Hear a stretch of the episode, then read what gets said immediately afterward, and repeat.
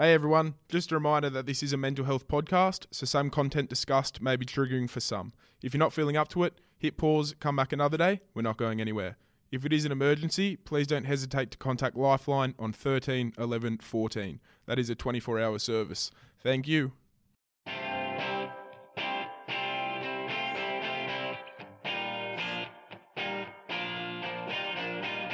Turn Up the Talk podcast, tackling mental health together.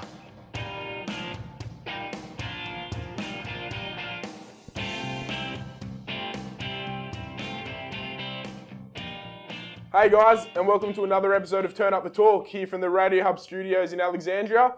Brought to you by our good friends down at the Clovelly Hotel and Doyle's on the Beach. He's joined by Pat Clifton, Lockie Drew Morris, and no Luca Moretti today. He's uh, stuck at training, the poor kid. But today we're joined by a, a pretty special guest. He's the founder of Maroubra Movement. I was lucky enough to grow up with him playing footy with and against each other. Fitzo, Bailey Fitzgerald, thanks for joining us. Thanks for having me, boys. How you been? Yeah, not too bad. Obviously, um, COVID and stuff, staying pretty low key, but yeah, I've been pretty good. For yourself? Yeah, I've been pretty good. The same thing, you know, with um, COVID. It's been probably not as tough for us as you guys, as you're kind of more in-person seminars, but like the studio was closed for a bit, and just in regards to getting in contact with guests and stuff, everyone's a bit iffy, which is completely understandable. But so Bailey, tell us a bit about Maroubra Movement. Yeah, so Move is basically a program I started earlier in the year um, around mental health. Uh, there'd been a high number of youth suicides, particularly in our area, uh, the last couple of years, and I thought through my own experiences and taking a sort of ground up approach, I could put something together that's relatable for people and could make a bit of a difference. It's we just briefly mentioned it's more kind of face-to-face seminars type thing. What exactly is Maroubra Movement in regards to educating mental health? Yeah, so basically the idea I came up with originally was that it would be um, seminars once a month um, on the basis that mental health is just like sort of like your physical health and that sort of thing. Whereas you know you need to keep working on it. Yeah. It's something that needs to be touched on more frequently, I think. And um, yeah, so we we're running. We had two seminars earlier in the year in January and February. We ran them out of South Juniors, who were uh, kind of kind enough to donate their venue to us once a month. And um, basically, yeah, we just cover all different topics of mental health. So each seminar will focus on a different one, and then um, we just get people there, get people engaged, and get them um, asking questions and anything they want to learn about. So the first one was um, on drugs and alcohol, alcohol and other drugs. We had a, over 100 people come to the first one, which I was pretty happy about. And the second seminar, we had a lived experience from Dan Price, who's an Are You OK ambassador, and he told a pretty powerful story about his journey to wellness. So yeah, the second one was good. And then um, yeah, since COVID, we haven't been able to do them in person, so we've just been trying to make videos and get out in the community and things like that to, to keep content coming and people asking the right questions. Yeah, we had um, Dan Price on for season one, and like, wow, he's got a powerful story, doesn't he? Yeah, it was crazy. He had the whole room at his fingertips for the whole hour he was speaking. It was incredible. And uh, another OK ambassador, Kevin Heath, who we've also had on season one, he's kind of got on board. Tell us how you got into contact with him. Yeah, so I just uh, I didn't actually really know him um, before Maroubra Movement, but I just sort of I saw what he does in the community. That obviously he's got a few hats that he wears and different roles he has, and um, a lot of people know who he is, even if you don't know him, with all the great work he does. And uh, yeah, so I reached out to him last year and just sort of said, "I'm putting this together. Um, you know, would you like to be involved?" And, and initially, I thought um, part of my original idea was having like presence there. So Kev would be there in his yellow "Are you okay?" shirt, and I'd also have a psychologist there, and that just gives people presence and somewhere to, to go Yeah. to and different resources and stuff like that as well. But I didn't expect him to be as involved as he was. Uh, he's been a massive help. Him and his partner Sam have been huge in helping drive Move movement um, to where it is now and get get a better following. So um, yeah, he's been a massive help for me, and um, yeah, he's my right hand man. We work well together. He's a good bloke. Yeah, he's a good bloke. those two, like they, just the way they talk about their stories, like you just can't help but be sort of like feel motivated to sort of be better about yourself. Like I remember Dan's story and Kevin's story, and that the way they talk about, it, they don't talk down about it at all. It's like this is what happened. This is what I did to get better. Like I want to help people. It's incredible. But you said you had themes for the seminars. Were they themes that you that were common in the Maroubra area that you were like you thought were playing into like the suicides? Is that why? You went with Yeah, yeah. So that's why the first one was drugs and alcohol. I mean, looking back from it's my opinion anyway, I think that a lot of them had to. A lot of people use drugs and alcohol in the area, obviously, and I think it's probably on the rise, and it is it is everywhere, especially around people of our age, sort of late teens and early twenties and stuff. And I think it wasn't more so. It, the seminar wasn't about telling people what to do or or like from a legal standpoint. It was more about if you're going to take these things or do this on a weekend, that's how you're going to feel afterwards, sort of thing. Um, so that was more what that one was about, and then. I think also with Dan's story, people get a lot out of hearing someone else's story, and, and someone that's engaging and, and you can people can relate to it. And like I said earlier, like the whole thing about trying to be relatable to people, I think goes a long way with something like, like what I'm doing.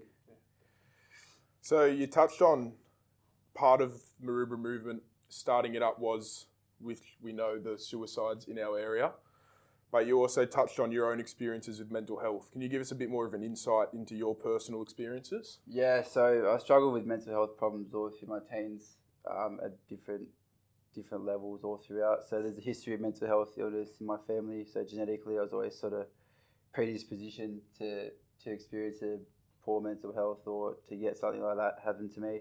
Um, but yeah, all through my teens, just sort of fluctuated. Like it would come and go, be worse at other times than it was. But just through it all, I always thought, you know, like they, everyone talks about that stigma, and I Yeah. think that was like a massive factor in it. Like when I was growing up, I was playing, I was playing footy and um, at an all boys school, that sort of stuff. You don't want to be the kid that's got mental health problems. And then, sort of aside from that, I thought, um, you know, at the, t- at the time, I thought I felt like I didn't have any reason to be sad, sort of thing. As in, like I'd take the mindset uh, that people are worse off than me, or I can't feel like that because I've got I've got this and other people don't have that sort of thing. Which now looking back is stupid because you got to everyone's you know got their own stuff going on and you got to look after yourself. But yeah, so through my teens, just struggled with it on and off, and then um, we hit some really low points, so really low, and um, every time I'd get to that low point, I'd sort of the next day wake up or bit after and be like, you know, what was going on there? So then I'd think, you know, I'm tough, I can Yeah. handle it. It's not going to happen again. You know, I'm on top of it, but obviously, I really wasn't. And then, um, yeah, it just sort of all came to a head um, early last year, and um, yeah, I was at work and I just like pretty much just had a massive breakdown and messaged my parents and said, you know, like I need I need to do something about this. I need to get help for my mental health because it's it's not going to end well if I don't. And I think that was a big point for me because that meant that I had to commit to getting help after that. So it wasn't like in the past I'd thought about telling people about it, but I hadn't. I told, I told them a bit, but not the whole extent. And then from that point, when I said that, it wasn't like, okay, tomorrow I'm going to wake up and feel better about it, but I can forget about it now because my parents were going to hold me to it and I was Yeah. going to go through and actually get the help. I'm really grateful that I did, I did that because, yeah, looking back to where to that now from where I was, just a completely different person Yeah. 18, uh, 18 months to or two years, whatever it's been since then. Just completely life. I feel like my life's just completely turned around. What was that like? I mean, I can relate a lot to that in regards to just I was over in America when it was my kind of anxiety hit really severe, and same thing. I just I actually messaged my sister, and because they'd already been back in Australia, so the time difference is off, and I just had one of those nights. You know, it was just I felt like it was an eight-hour long panic attack basically, and I just messaged her and I said she's gone through her own experiences, and I said, look, I, I really don't know what to do. Like it's got to a point where just I I, fe- I don't know what to do with myself, you know. Uh, it got to a point where it was my birthday in America. And, you know, I'd waken up and Ethan, who was like, oh, I'm going to go on the ski fields because I'd held it in from me. I didn't tell him anything. And, and he was like, all right. I was like, oh, I'm a bit tired. I'm going to hang around. And I just had a breakdown. And it was my birthday morning. And I was on the phone to Colorado Hotline. So I just didn't know what to do. And I was just calling, you know, I thought the answer was just, just speak to someone as soon as you can. So I was just I was calling psychologists in Colorado. I was calling like helplines. I was like, this is what's happening. And it was really hard for them to kind of give an answer because I'm just this, you know, I'm on a holiday there for, I was there for another 10 days and they're kind of like, there's not much we can really offer. So I, same thing, I opened up to my parents and, you know, they got me on a flight straight back home. But that relief, like you said, it doesn't go away overnight. But that relief of just getting it off your chest and telling someone, how was that for you when you finally told your parents? Yeah, hundred percent. Like you said, it is a massive relief, and it, like I said before, it does hold you accountable. Like I remember, I was when I actually had the breakdown. I was at work. It was a night, and I was out west. I think I was like Wetherill Park somewhere.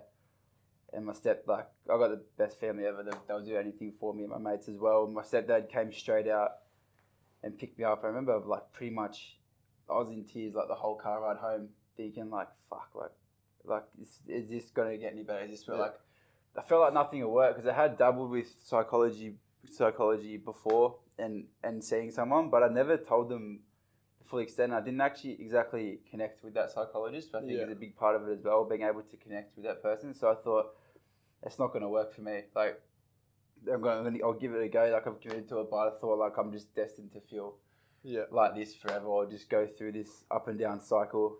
So yeah, that was, that was it was a massive relief for me. Yeah.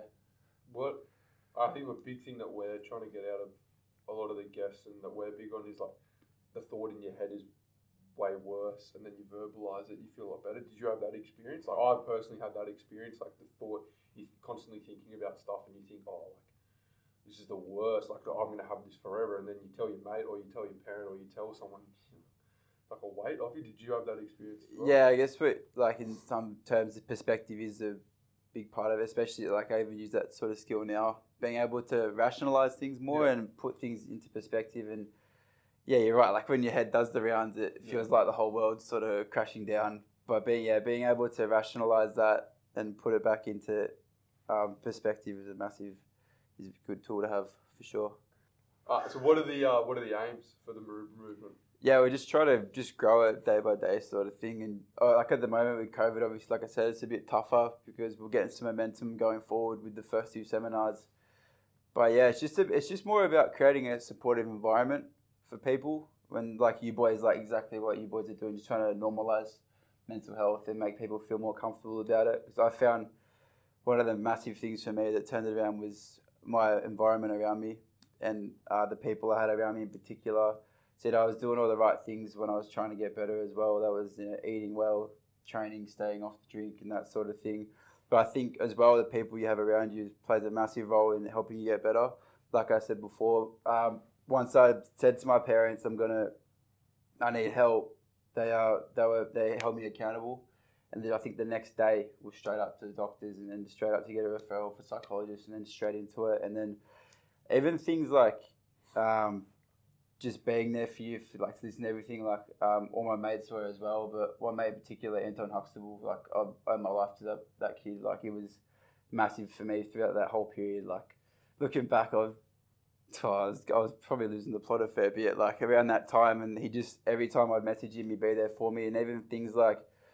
Um, he probably they still wouldn't know this to, to this day, but um, like my parents and him would message about me and like Yeah. check in with me. They don't know that I've seen the messages, but I was just I've happened to come across at one time, but they'd be checking in even though I didn't know it, sort of Yeah. thing. So everyone was really rallying around me, and yeah, I I can't be more grateful for everyone's help. If you could give three tips, obviously you spoke about speaking out, which is the biggest thing, and seeing a psychologist or your doctor or whatever it may be for you. But if you could give other three kind of lifestyle tips to better your mental health and what improved your mental well-being, what would that be? Uh, yeah, what I touched on just before is probably like your diet and stuff like that. That also does play a part. Like if you're eating bad food all the time, you're not gonna feel too good. Yeah, well, just sorry, just on that, Mark Mitchell, who we had, we bring him up nearly every podcast. So much. He People- said, people will think- I don't know, this guy. the guru. Um, he mentioned, I think it was eighty percent of endorphins are in your stomach Yeah. rather than your brain. So that food, I, I found that unbelievable. I think it was it was something like eighty percent of your endorphins are in your in your stomach. yeah. um, yeah, so I found that unbelievable. So um, yeah, sorry, go on. Yeah, so just like eating well, there's obviously a massive one. I didn't know that stat. yeah, there you go. But, Learn um, something new every day. yeah, exactly. no, no, like exercising as well. Yeah. Like you just spoke about endorphins, you get. Um, Yeah. I think like 30 minutes of like decent exercise is like 12 hours of feel good endorphins. So yeah, look it up. Just and then just like making sure you you take the time to to like chill out a bit. Like I know me personally, the last like especially month or so, I've been trying to be more present. So between work and movement and other other hobbies and stuff, I feel like like you get a bit hectic. yeah. So I'm just trying to be like sort of slow myself down. Like if I'm at work, just I'm at work. Don't Yeah, yeah. don't yeah. worry about other things, that sort of thing. But yeah, Yeah. So for us, so that's that was golf. Yeah. I know everyone watching is going to take the piss out of us, but yeah, whatever. Um, like golf for me is something that I feel like nothing else matters, and that's why I kept playing it because I was like, oh, how good is this? And then that was the idea of the golf. They were like, oh, having fun. People love golf. Yeah. Let's do it. But yeah, I think that's an important one. Being present, like finding something where nothing else matters whilst you're doing it. Yeah, hundred percent. Yeah. Until you slice a drive off the Yeah. and then it it. all comes back. Yeah. But um, I think a big thing that I found in regards to physical activity, like like you said, growing up playing footy and stuff, when you think of physical physical activity, you think of coat hangers. You know what I mean? Like it, it, you can just be yeah, coogee stairs, all that stuff. You can just be a simple half an hour walk. You know what I mean? Something or a swim, something like that. I don't think I well, I get when I think of physical activity a lot of the time. I think real high intensity training, which it doesn't have to be at all. Yeah, I know exactly what you mean there. Just like more playing to the game. Yeah. You just think every time you exercise, it's gonna Yeah, be it's hard. hardcore. Yeah, hundred Uh, yeah, I still struggle to do cardio. Since I stopped playing footy, I can't do cardio anymore. Oh mate, it's tough. It's a tough gig. We um when we did the quarantine files we did we spoke about sort of the like reaching out for help and you thought that the stigma was the big barrier. Is that a real go to for movement as well?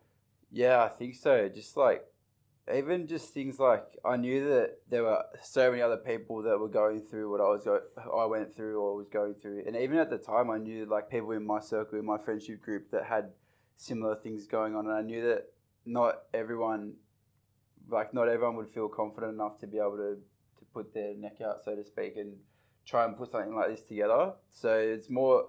I know that there's so many people out there that are getting something from it, even if they're not directly giving us feedback. Yeah, hundred percent. every video, or even if say like one of my main things as well when I first had the idea was that like, say for example, you boys hear about move movement, and Drew is feeling not feeling himself, but he's not ready to tell you yet.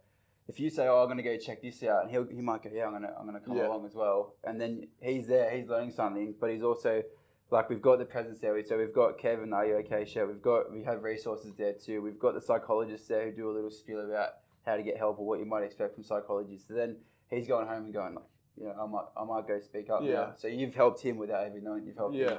yeah. I think that's a great. I remember when we first started this, you messaged you messaged me saying, um, you know, congratulations, and you told me about what you had planned, and to actually see you doing it and putting putting it in play. I mean, congratulations! Like it's awesome. Obviously, COVID's taken a bit of a hit, but um, I'm sure it'll take straight back off as soon as it's all over. Oh, I appreciate it. Where can we find you on social media and stuff? Yeah, at maroubra.movement on Instagram, and then Facebook's just Maroubra Movement. No Beautiful. website. Yeah, we don't need a website yet, but um, it took us about it took us Oh, nearly a year. It took us nearly. we want to get it done by next year, we've Oh. the last three oh, man. Like, I remember I, like the first time we decided to do it, like within the first week, I fucking pumped out this like website, and then I don't know, I just forgot about it for eight months, and I went back and I looked, and I was like, "Fuck, that looks so shit." Anyway, so he, uh, Steph, like his girlfriend, she's jumped on board with our social medias and stuff, so she's been a huge help, like tweaked up the website and everything. So massive thanks to her, and we're the same. We've got um, Kev's missus Sam. She does Yeah. our socials now. Yeah, it's so much, mate. You should, if you go past like some of our posts, we just use different templates We every lost the time. Like, like the last, oh, like the last two episodes of season one, we absolutely lost the plot. We're already just started doing these templates. Because it is pretty, it is pretty funny, like brick wall background. Because like you went on Canva to do that, you can design some awesome Oh, stuff on there. And you get, you know what I mean. You've, you've used the same template for five times. You're like, fuck it, I want like a, a wooden wall in the background, and you, and you look back and you're like, that looks so shit. But in the moment, you think it's something real. But no, I think that'll wrap us up, mate. Thanks for joining us. Thanks very much for having And, me. I love um, what you boys are doing. Yeah, keep go follow Move Removing on Facebook, Instagram, and uh, please keep up to date. It's great work that they're doing, and they're still putting out videos and stuff during Corona. But once it's all over, we'll hope to see you at. Uh, is it still going to be at South South Juniors, Juniors? See you at the South Juniors. Once again, thanks to our major sponsors, the Clovelly Hotel and Doyle's on the Beach, and uh, thanks for tuning in.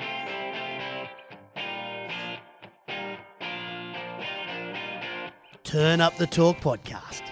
Tackling mental health together.